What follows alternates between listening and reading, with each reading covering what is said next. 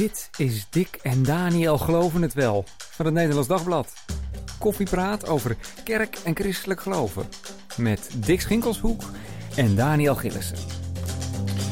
Ja, goedendag. Welkom weer bij podcast nummer 10. Of eigenlijk eh 11, Dick, als we de pilot eh, meerekenen. Heb je daarom eh, appelflappen meegenomen? Zeker. Heb je nog geen hapje genomen? Nou, moet ik nou echt serieus een half uur naar die appelflappen gaan zitten kijken eh, en dan mag ik ze niet opeten? Ja, het lijkt me een uitstekende christelijke deugd, zelfbeheersing. Daar ben ik niet zo goed in. Nee? Nou ja, dat gaan we dan merken. Maar deze keer hebben we ook een gast. Onze Zeker. collega Eline Kuiper, redacteur, bij, eh, redacteur Geloof bij het Nederlands Dagblad. Welkom. Dankjewel, leuk om hier te zijn. Leuk dat je aanschuift en meepraat over de onderwerpen die we vandaag eh, gaan behandelen.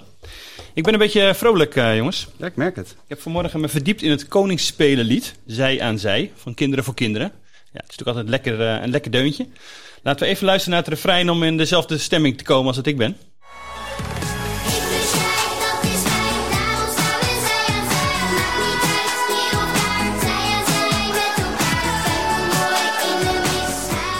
Ja, lekker toch? Daar word je vrolijk van, of niet? Ja, of een beetje kriegel natuurlijk. Dat kan ook. dat kan ook.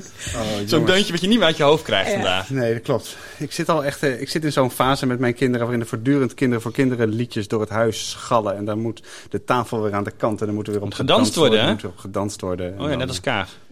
Net als, ja, maar die dansen op tafel, dat mogen mijn Oh nee, kinderen nee? niet. Oké. Het moet, hij moet opzij, het mogen niet bovenop. Nee, zeg, kom.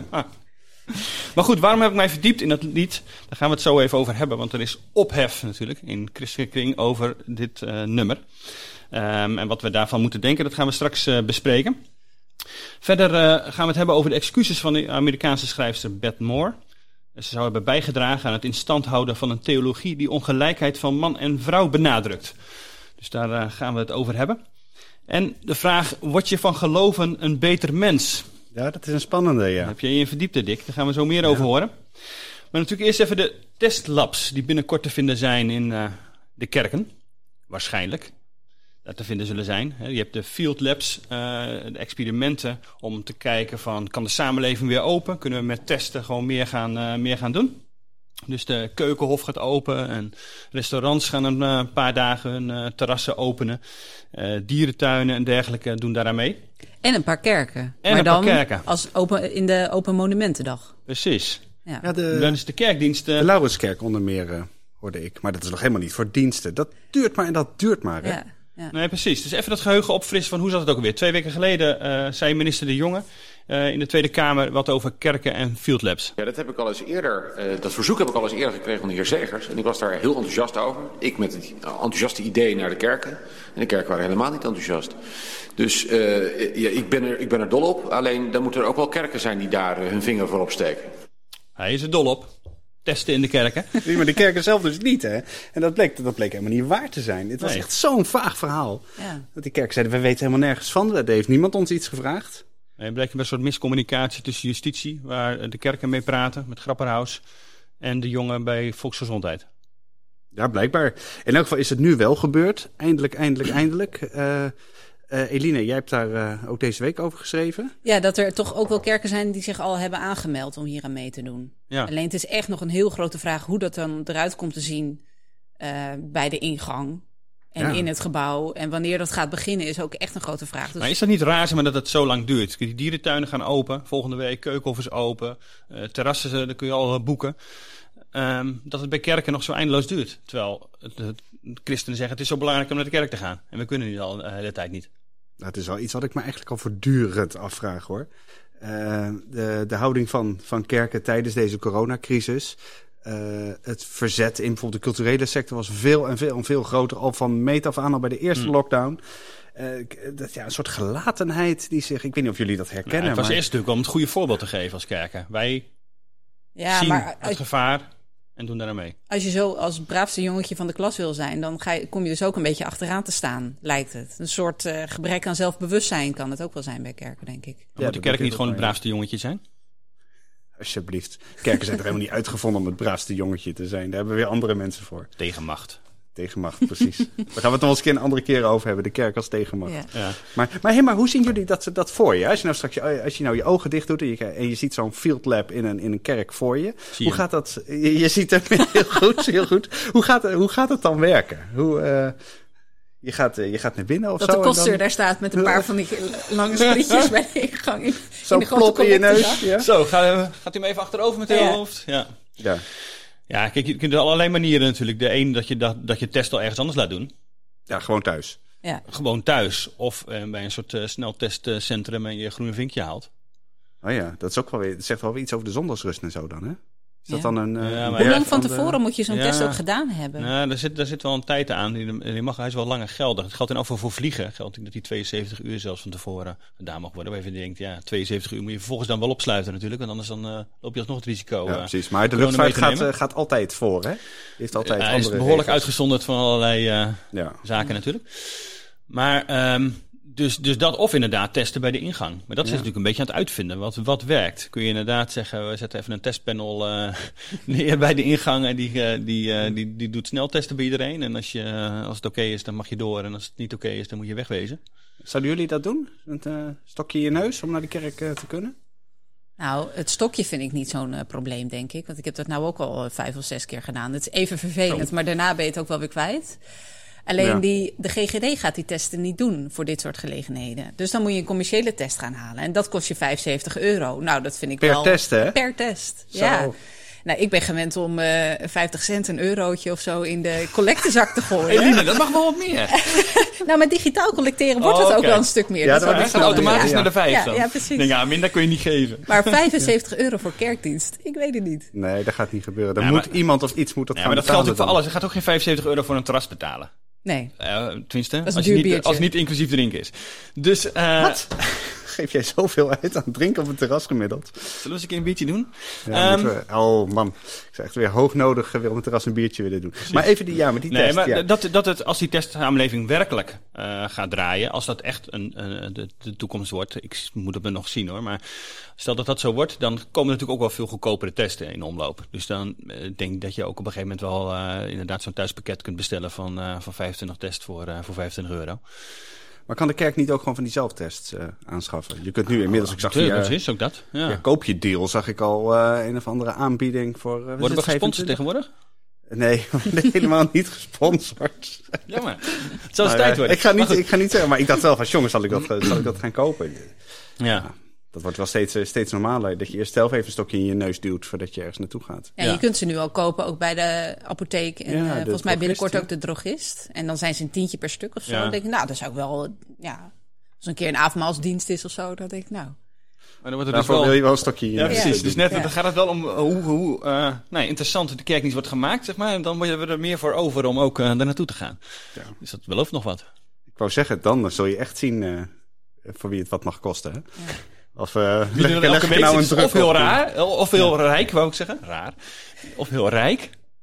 Of heeft er gewoon heel veel voor over. Ja, Ja, maar ik denk voor 75 euro per test, daar lopen zelfs de kerken op Urk van leeg, joh. ja dat gaat Nee, echt maar niet goed, precies, dat, maar dat geldt voor, dus nogmaals voor alles volgens mij. Dat gaat dus niet gebeuren, behalve nu, als je nu gaat vliegen en je denkt, ik wil per se op vakantie, dan eh, lap je daar 75 euro voor. Maar Ja. voor allerlei andere dingen, evenementen om aan deel te nemen en dan 75 piek betalen zonder dat je nog wat hebt.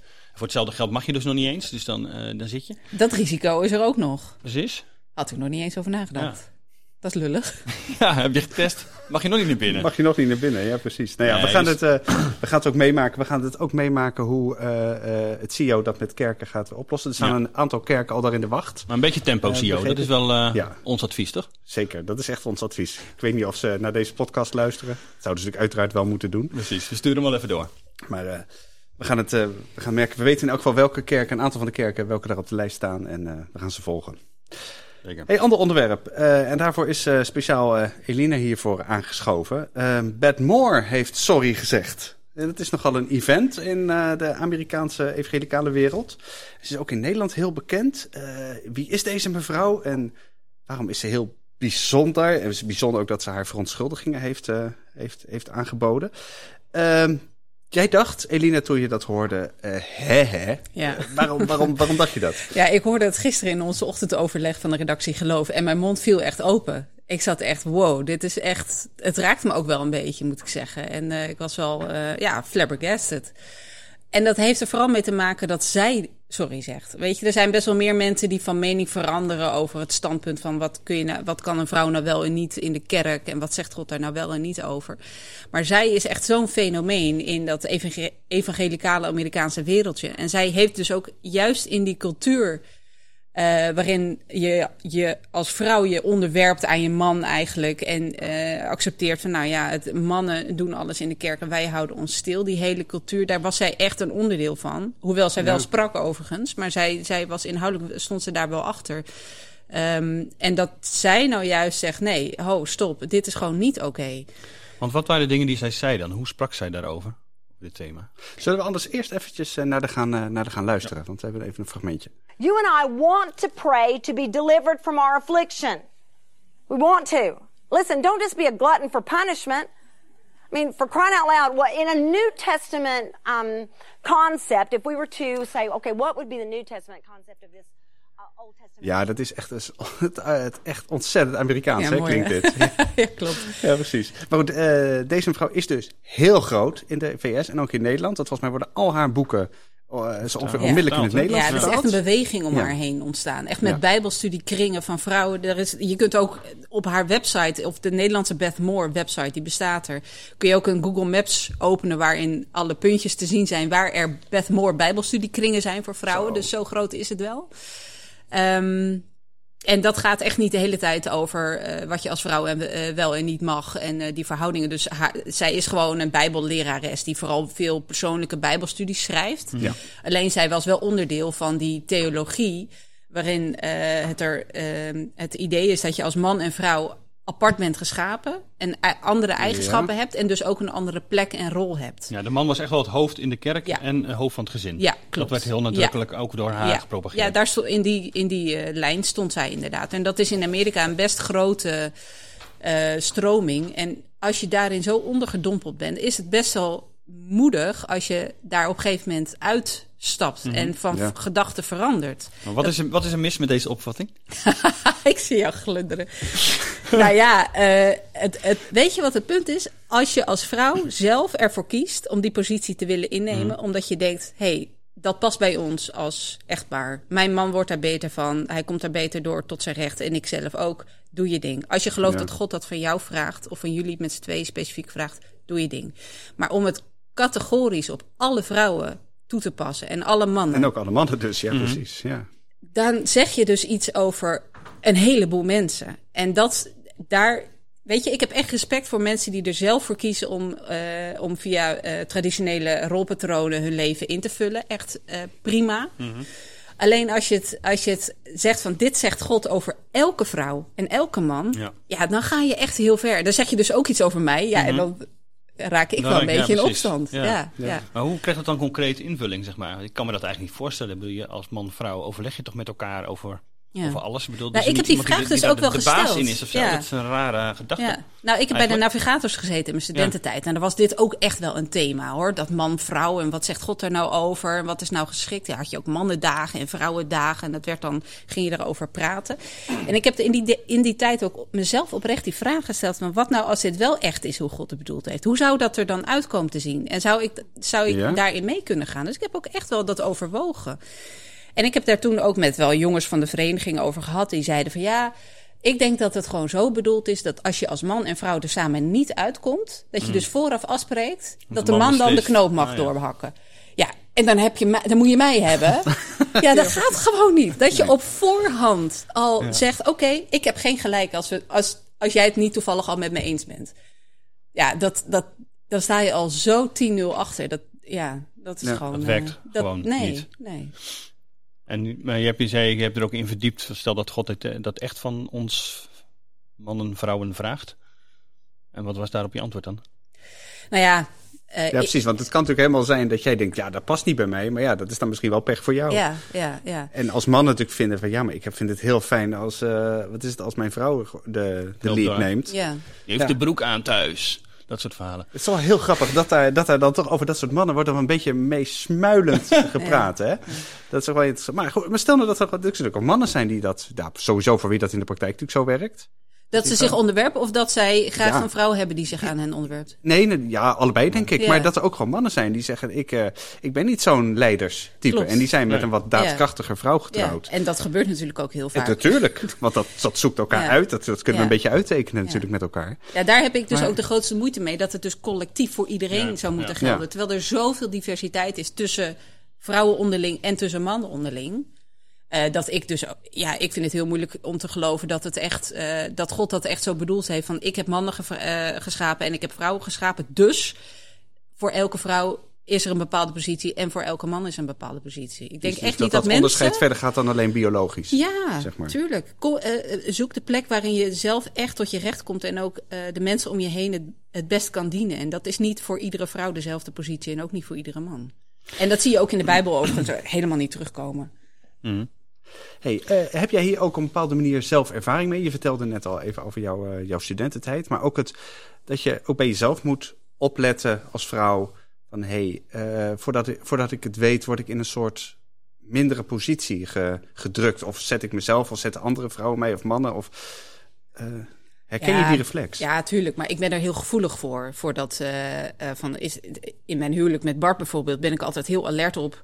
Ehm daar ben ik altijd een beetje bang voor eh, dat, dat ik toch stiekem eh, iets meer ga doen in, de, in het huishouden. Of, eh, of in de opvoeding van onze acht maanden oude zoontje. Dus ik ben Hmm. er altijd alert op, haast een beetje hyperalert. Dus dat moet je ook weer een beetje ontspannen in, in gaan. Dat om- dat strikt verdeeld is nu. Dat je dat heel, dat heel belangrijk is om daarop te letten. om dat echt zo. 50-50 Ja, te houden. Want voor je het weet, schiet je in een rolpatroon. En daarom vind ik het van Beth Moore zo knap dat ze dit doet. Omdat als de norm. En in Nederland is. eh, wij zijn helemaal niet zo geëmancipeerd in Nederland. We zijn nog, eh, vrouwen zijn nog veel meer deeltijd werkend eh, dan mannen. Mannen verdienen vaak nog meer dan vrouwen. En voor je het weet, glip je daar een beetje in mee. Want het is soms ook wel een beetje makkelijk om het maar Ja. een beetje te laten gebeuren. Eh, of voor sommige vrouwen is dat makkelijk om een man eh, de beslissingen te laten nemen. Want dat is ook wel, ja, dan ontsla je jezelf ook van een bepaalde verantwoordelijkheid. Maar dat is toch niet erg? Ik bedoel, Als dat eh, voor die vrouwen werkt precies, niet. ja, daar- Klopt. daar- daar hebben dat we is hem mijn weer. punt, maar leg Ja. het niet op iedereen eh, Nee. neer. als vrouwen liever deeltijd willen werken. Prima, ja. Ja. Maar, Ja, maar, maar ja, precies. Maar je verdeelt natuurlijk vaak wel. Je verdeelt dingen in een huishouden. ja, Ehm, en het kan ook zijn dat de een natuurlijk liever, eh weet ik veel, de kinderen naar bed brengt en dan ja, de was ophangt. ja, ja, dat is prima. Of Tuurlijk. zoiets. Ja, ja. Maar je bedoelt, als je dat maar met elkaar... Bedoel, je kunt, je kunt aan de ene kant kun je het heel strak alles 50-50 verdelen. Je kunt ook kijken naar wat inderdaad past inderdaad Ja, bij ons. Wat ja. doet de een graag, wat Ja, doet de ander precies. graag. Ja. Ja. En dat, ik zeg van opereer dan vooral als team. En in een Ja. voetbalteam bijvoorbeeld, gaan we het toch over sport hebben. In een voetbalteam zet je ook de, de beste keeper zet je niet eh, vooraan als, eh, als aanvaller. Dat is gewoon niet handig. Pas op bij onze producer Harm, die luistert nu eh, met extra veel aandacht mee. Want die, eh Als het over sport die denkt, gaat, over sport. Ja, Ja. ja. Het moet wel even kloppen allemaal. Ja. Ja. Nee, precies. En dat Ja. is ook in een kerk. Volgens mij moet je mensen neerzetten waar ze echt eh, tot hun recht komen. En kijk naar talent en kwaliteiten die mensen hebben. Ja. Ehm, En eh, als, als vrouwen inderdaad, eh, als er een vrouw is die inderdaad niet zo goed is in spreken eh, voor een, eh, voor, op een podium of inhoudelijk gewoon niet zo sterk is, ja, dan moet je daar, haar daar inderdaad niet neerzetten. En zet die man er dan ook niet neer. Nee, precies. Dat denk ik ook wel met enige regelmaat. Dus Ja. ja. Ja. Hey, en hoe, eh, hoe hardnekkig is dit eh, volgens jou? Kijk, want eh, we kunnen natuurlijk ook met, eh, wat is het, met de mond beleiden dat we, dat we dit eigenlijk gewoon onderling moeten, moeten regelen. Met mensen in de kerk die er voorhanden zijn. Wat is het met, nou, met z'n tweeën in een relatie. Maar dat er toch een of andere soort dynamiek onder zit die toch nog zegt, en dan wil ik dan vooral maar even, even christelijk vragen. Mhm. die zegt van nee, maar eigenlijk hebben vrouwen toch nog een andere, meer zorgende rol dan, dan mannen. Is die en, en hoe. Want dat is natuurlijk waar zij zich tegen keert, Ja. waarvan zij zegt: ik heb, me da- ik heb daaraan bijgedragen. Ja. Hoe, hoe kun je die keren? Hoe, eh, hoe, hoe hardnekkig is die? Ik denk dat hij vrij hardnekkig is. Ehm, zeker als je altijd met die bril op de Bijbel ook hebt gelezen, is het niet heel moeilijk om dat erin te blijven lezen. Ehm, en daarom denk ik dat het ook goed is dat er vrouwen die zo in die positie zaten als zij, die zo diep in die cultuur eh, waar dat zo de norm was, Ja. eh, zaten, dat ze daar uitbreekt. En daarom vind ik het ook zo'n moedige stap van haar om dat te doen. Ehm, omdat als dat niet gebeurt, is het heel makkelijk om daar een beetje in, in mee te blijven gaan. En het, het kost ook gewoon echt wel wat. Het kost haar ook wel echt wat Ja. om dat te doen. Eh, want zij, heeft daar echt een, zij had daar echt een positie. Ze heeft die boeken geschreven. Ze, wordt, ze werd vaak gevraagd om te spreken. Eh, dat, ja, volgens mij is dat wel anders als ze dit nu achter zich laat. Dus ik denk dat dit soort, ja, dit soort dingen wel nodig zijn om dat een beetje te, te doorbreken. En dat zal lang niet genoeg zijn. Want eh, ja, ik denk dat het inderdaad heel hardnekkig is. Dit gaat haar kosten. Dat denk ik wel, ja. Ja. ja. Of juist misschien wel wat opleveren. Dat zou ook mooi zijn. Ja, dat wordt nog eh, vervolgd dus. En moeten we hier ook maar meer over blijven praten. Want zeker ook in kerk en christelijke kring is dit natuurlijk wel echt een thema wat steeds weer eh, speelt. Ook die gelijkwaardigheid tussen mensen en tussen eh, mannen en vrouwen. Dus ehm, dank ook- ook voor je toelichting hierop. Ehm, Dick, vorige week was het Pasen. Ja, vorige week was het Pasen. ja, dat klopt. Het kan natuurlijk niet iedere week Pasen zijn, maar het is nog wel goed om, om over iets te hebben wat jij hebt uitgezocht. Hè? Ehm, met Pasen ehm leiden we ook wel dat christenen zijn samen met Christus opgestaan, een nieuwe schepping. is ook wel het moment eh, om dat eh, te vieren. En jij hebt ook uitgezocht, hè, van word je van geloven een ander mens? Ja, ja. Dat was het antwoord. Nou, ik was er ontzettend nieuwsgierig naar. Ik zal even, even de, de, aan, de Ja. aanlooproute, want wij hadden het daar dus over in het, eh, in het teamoverleg van, van Team Geloof. Oké, je, wordt, eh, je, je staat met Christus op. Hè? Het is een soort belofte van verandering, van een nieuw begin. Maar, hoe, maar werkt dat nou echt zo? Of is dat meer een soort, een soort geestelijke werkelijkheid? Of alleen maar iets wat we Of tegen wat we elkaar wensen, zeggen? maar wat we gewoon, wensen. Precies Wat helemaal niet gebeurt. meer wensen dan zelf eh, daadwerkelijk geloven. Eh, de- dus ik heb daar eh, ik heb, ik heb wat onderzoeken bij gepakt. Ik heb contact gehad met een eh, meneer, eh, professor Poluccian Mhm. in, de in de Verenigde Staten. En eh, die heeft daar heel veel onderzoek naar gedaan. Van wat gebeurt er nou als mensen zich bekeren of al heel lang in een geloof leven? Wat doet dat dan met hun persoonlijkheid, met hun karakter, met, eh, met hoe ze zich eh, gedragen? En die ontdekte bijvoorbeeld, en eh, dat vond ik zelf echt waanzinnig interessant, dat je, je oppervlakkige persoonlijkheidskenmerken, hij, hij onderscheidt drie lagen, dat zal ik jullie allemaal niet mee vermoeien. Dat de oppervlakkige persoonlijkheidskenmerken van mensen enorm kunnen veranderen door geloof. Dus je, je blikrichting, de dingen die je belangrijk vindt. Ook eh, wat je waarbij voelt. Dus niet zozeer de gevoelens op zichzelf, maar wanneer worden bepaalde gevoelens opgeroepen. Zeg maar, de een zal bij een andere, eh, nou, bij andere muziek bijvoorbeeld geëmotioneerd Mhm. raken dan de ander. Nou, dat kan door geloven echt enorm veranderen. Eh, maar de diepere persoonlijkheidslagen, dus of je introvert bent, of je extravert bent, of je nogal eh, neurotisch van aard bent, of, eh, of juist heel, eh, heel eh, stabiel. Er gebeurt niets op dat vlak. Weinig tot niets. En dan maakt het eigenlijk helemaal geen verschil. Tot wat voor geloof je je dan bekeert. Het is niet zo dat je van het boeddhisme echt veel meer zen wordt, bijvoorbeeld, dan, dan niet. Dat is echt Oh, nee. gewoon atoombaar onzin. Maar het maakt ook niet uit of je je plotseling bekeert. Dat je daar bijvoorbeeld een soort Paulus-ervaring, hè, dat je Mhm. ergens voor, voor Damascus van je ezel wordt afgegooid. Maakt ook niet uit, of dat je heel langzaam erin groeit. Uiteindelijk is voor je basale karakter, maakt geloof niet zo heel veel verschil, maar voor die bovenste laag, zeg maar, dus voor je gezindheid, je blik, eh, juist weer, eh, weer heel erg veel. Ik vond dat heel interessant om dat gewoon eens op een rijtje te, te hebben. Ja. Dat is wel interessant dat ook eh, het niet uitmaakt of je nou gelovig bent opgegroeid. Of dat je echt zo'n Paulus-ervaring hebt gehad. Dat verbaast me wel. Je, ik, ik zou denken dat als je echt, echt zo'n hevige be- bekeringsverhaal eh, hebt, dat je dan, eh, ja, dat je dan wel eh, verandering zou ervaren. Ja, maar dus niet in je diepste Nee. Nee. zelf. Zeg maar. Ik vind dat ook wel weer iets moois hebben hoor. Dat jouw, jouw diepste zelf, wie jij bent, zeg maar, dat, dat kan er blijkbaar gewoon, gewoon zijn voor, eh, voor God. Dat is ook oké. Daar zit niks in dat niet. Is dat niet de vraag, Dick? Of dat wel oké is? Nou ja, altijd heel erg jawel. aangedrongen in kerken op juist verandering. Bekering, we moeten anders in het leven staan. Wordt wat anders van ons gevraagd? Ja, er wordt van ons gevraagd, denk ik, dat we een ander mens worden. Maar er wordt niet gevraagd dat we heel iemand anders worden. Hm. Ik bedoel, het is wel. eh, Dus het gaat meer om het onderdrukken van de verkeerde karaktereigenschappen. ja, op het moment dat je het woord onderdrukken gaat gebruiken, veren alle psychologen op, want dat mag nou juist niet. Nee, precies.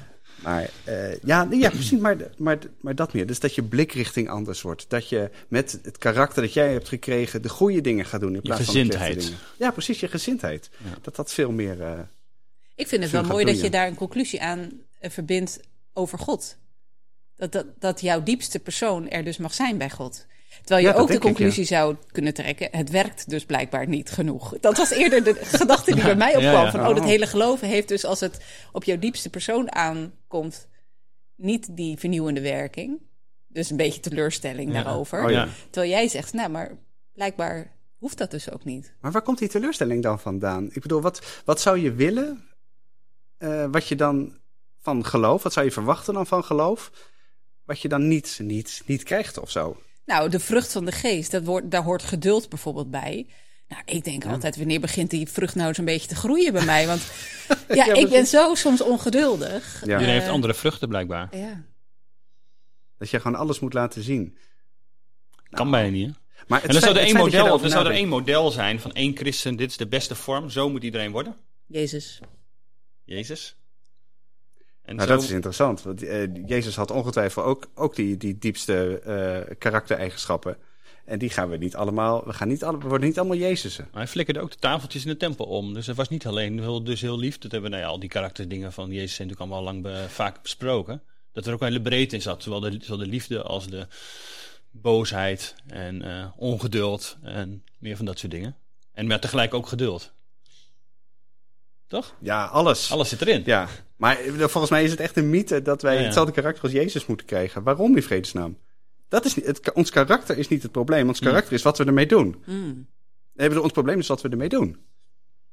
Aha. Dat, en dat, eh, wat ik verder, wat ik verder eh, nog, eh, wat is het, ontdekte, dat vond ik ook wel interessant, dat er eigenlijk in de kerkgeschiedenis, die 2000 jaar, soort twee hoofdstromingen zijn geweest. Waarvan de een zegt, nou, je kunt er eigenlijk van dat nieuwe leven maar beter niet te veel verwachten. Hè, je wordt pas echt een ander mens als je in de hemel komt. En een andere stroming die zegt, nee, maar je kunt echt hier op aarde, je kunt in dit leven, kun je echt een verandering meemaken die, eh, die jouw leven op zijn kop zet. Ik denk dat allebei waar is en allebei waar kan zijn.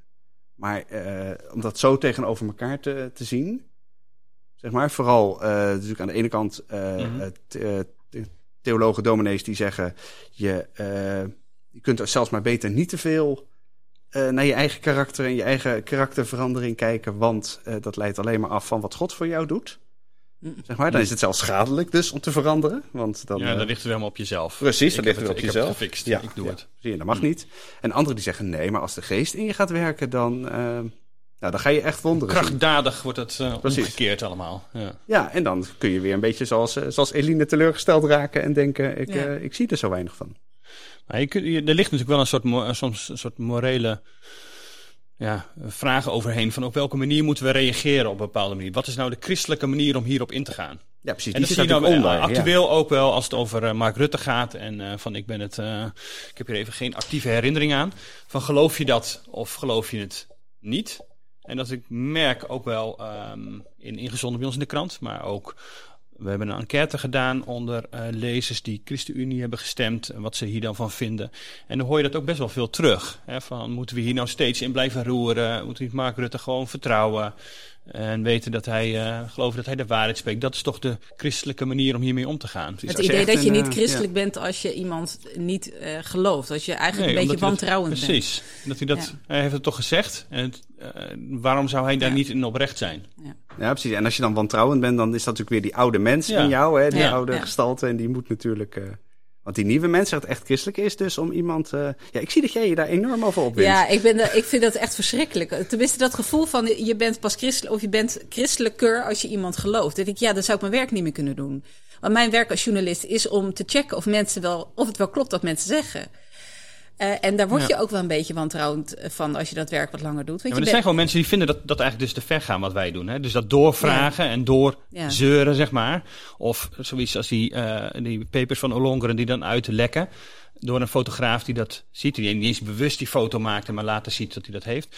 Ehm, ehm, eh, dat, dat, dat we dat eigenlijk moeten voorkomen. Dat, dat dus uitlekt. Of dat we er vooral niet op door moeten gaan. Ja, ik kan me er heel weinig bij voorstellen dat we dat niet zouden moeten doen. Nee. Dat is ons werk om de macht te controleren. Als Ja. je het hebt over macht en tegenmacht, dan hoort de journalistiek daar ook bij. Ja. En natuurlijk eh, valt er heel veel te zeggen over hoe je dat doet. Maar eh, controleren wat er gebeurt en checken of het klopt wat iemand zegt. Ja, eh, ga, ga het werk maar eens een keertje doen.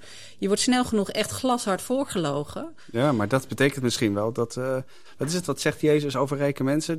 En het geldt misschien ook wel voor journalisten. Dat een kameel makkelijker door het oog van een naald gaat... dan dat een journalist in de hemel komt. Misschien, misschien blokkeert het wel. En die, Ja. die nieuwe... Wat, wat zou jij daar dan op zeggen? Die nieuwe mensengestalte. Ja, ik vind het gewoon een beetje naïef. Ja, maar een bepaald cynisme is journalisten niet vreemd. Nee, dat dat zien, klopt. en daar, Dat daar, klopt. daar- Ja. Eh, eh, eh, we allebei werken op geloof. Ik heb er ook lang gewerkt. En je wordt er niet per se altijd even vrolijke gelovige van om met dit soort dingen bezig te, te zijn. Soms heb je hele mooie gesprekken over geloof met mensen. En dus ook als journalist bijna opbouwend is om mensen te ontmoeten. En op andere momenten moet je er ook tegen ingaan dat je denkt, eh jongen, jongen, als dit nou geloven is. Ja, ja. Zeker. Maar het is wel iets wat gedaan moet worden. En Ja. eh, als, het, als het iets is wat bij je past, dan ben ik heel blij dat- dat er mensen zijn die het doen en dat ik het mag doen. Ja. Want als er niemand is die daar vragen bij stelt, dan, dan is er pas een, eh, dan is er ja, eindeloze ruimte voor de macht. En dat is zeer ongezond. En dat, Ja. dat weten christenen als het goed is ook als geen ander. Ja. Precies, ja, dat die, eh, die oude mens kan zich ook als een soort nieuwe mens voordoen. Ja. En dat het ook onze taak is om heel veel oude mensen die in een soort gedaante van nieuwe mensen heel vroom zitten te doen, om dat af en toe eens even flink te ontmaskeren. Het wordt wel heel ingewikkeld, oude Het wordt- mensen. ja, nieuwe precies. mensen. We gaan, er, we gaan er de volgende keer een plaatje bij leveren. Ja, precies. Ja, hey, eh, nog even tot slot. Iets heel anders. Hè? Dat Koningsspelenliedje waar we net mee begonnen, zij aan zij. Er is gedoe. Daniel, leg eens even uit. Ja, er is gedoe over, omdat een ehm, Jessica van den Berg is een, iemand op eh, Instagram, die heeft een post eh, daarover eh, gedaan, over wat de tekst van het liedje is. Laten we even naar dat tekstje luisteren waar zij de vinger bij legt.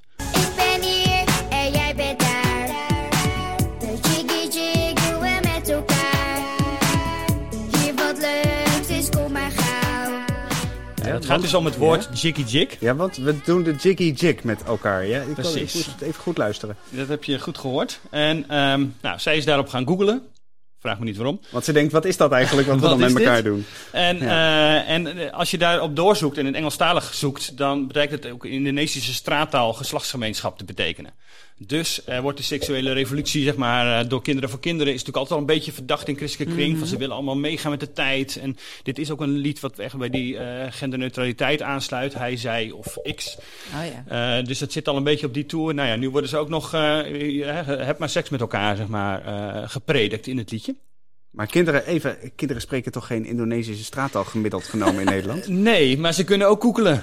Dus eh, ze zouden het daarmee eh, toch kunnen ontdekken eh, of zo. En eh, bovendien, we willen het er gewoon niet. Ook al is het, hè, zij zegt het is heel sluw vals. Wordt, het er zo, eh, wordt deze boodschap zo bij onze kinderen naar binnen gebracht. En die worden daar zo mee, mee groot Oh, zelfs gemaakt. als ze het niet doorhebben, zou het toch die invloed hebben. Als ze niet snappen wat het betekent, zou het toch die... Precies. Ah. Ja. En eh, goed, ik heb vanmorgen even gebeld met eh, Kinderen voor Kinderen. Van, hey, eh, hoe, eh, hoe zit dit? Wat Ze zeggen, goed, ja. Ze zeggen, ja, van, we weten daar helemaal... eh, hè, wij wisten deze betekenis helemaal niet. Maar Ook hoe komen ze dan ook met wel het een woord? beetje dom, ja. Verzonnen. er zit ook wel een... Als je er verder op googelt, je komt allerlei dingen tegen. Het is wel een beetje straattaal, ook in Nederland wel. Eh jiggy kan ook cool betekenen. Oh, we Eh, doen een en- beetje cool jig met is- elkaar. ja, en dans, jig is dansen. Oh ja. Ah ja. Dus eh, gewoon eh coole dans, een beetje een eh, excited dans, zeg maar. En eh, dat is wat er bedoeld is. En ze noemen het als van, ja, we hebben dit woord verzonnen gewoon. Ja, helemaal verzonnen dus ook niet, want het, eh, het is te googelen. Ehm, eh, en ja, ze zijn daar wel een beetje dom. Dat zeggen ze zelf ook. eh, we balen hiervan dat, eh, dat hij nu gedover is. Maar we hebben dit niet bedoeld. En eh, als we het hadden geweten, hadden we het niet gedaan. Maar we gaan het nu niet veranderen. Nee, maar wat is een storm in een glas water dus? Ja, zeg zo'n, het is dan een typische christelijke storm natuurlijk in zo'n glas water. Eh, waarvan je denkt, oké, we zoeken weer Wat even is op... een eh, christelijke storm? nou ja, op dit soort dingen, dus een liedje wat populair is, dan toch ergens iets vinden waarvan waar iets wel iets aan zou kunnen mankeren. En in dit geval heeft ze een punt. Je kunt eh, het zo vertalen. Alleen het is, niet, het is helemaal geen gebruik. Niemand kent het in Nederland op die manier natuurlijk. Nee. Nee, nee. Dus het is wel een beetje gezocht. Ik vraag, me- ik vraag me dan wel af. Eh, zou ze dan op alle woorden in dat eh, liedje zijn gaan googlen? Hoe kom je hierachter? Waarom ga je dat uitzoeken? Ja, ik heb er nog eh, contact met haar proberen te krijgen, maar dat, eh, ze wil niet verder praten. Ah, dus dat kon ik niet eh, aan haar vragen. Maar ehm, ja, maar dat maar zal- even, ik bedoel, mijn dochter gaat dit, eh, ik ga hier werkelijk, dit gaat bij ons de woonkamer schallen, honderdduizend keer. op de, op de tafel. Ja, Oh, nee, precies. oh, Maar, nee, maar moet ik nou gewoon een, moet ik nou een rel veroorzaken thuis en tegen mijn dochter zeggen: nee, sorry, dit gaan we niet, niet draaien, want eh, Nee. ik zie jou echt wel enorm nee knikken. Gewoon in, eh, in alle naïviteit en onschuldigheid haar op dat eh, liedje laten dansen. Ze heeft toch helemaal niet door Typisch wat een dansliedje. Ja, maar dat zijn ook weer volwassenen die hier dan een enorm punt van maken. Terwijl die kinderen gewoon een leuk liedje horen en... Ja, Ja, Jip Jap Jop zit er ook in. Tik Tak Tok. En, eh, Ik dacht ook, allerlei- vind ik ook heel eng. Ja. Nee, goed. Dus, Voor de kinderen aan TikTok. eh, Nee, maar het eh, gaat op christelijke scholen echt nog wel een dingetje worden. We weten dat het in allerlei appgroepen, ook op christelijke scholen Oh, ja? en onder christelijke Oh, ja, ouders ja. rondgaat. Het wordt eh, doorgestuurd. We krijgen het nu op verschillende manieren eh, eh, eh, krijgen we het binnen. Dus eh, ik denk dat daar best wel gesprekken over gevoerd zullen worden. Maar goed, eh, lees eh, ook op eh, nd.nl hoe het eh, zit en hoe ze het in geval bedoeld hebben. Zo is dat. Mooi, dan eh, zijn we er doorheen, eh, mensen. Het was leuk je erbij te hebben, Eline. Ja, hartstikke leuk, En eh, interessant ook wat jij in hebt gebracht. Dankjewel. En eh, tot eh, volgende week. En als je ons eh, eh, waardeert, deel dat op, eh, op sociale media. Stuur ons gerust een eh, mailtje. geloof.nd.nl bij vragen of opmerkingen. En tot volgende week. Dag. Doeg.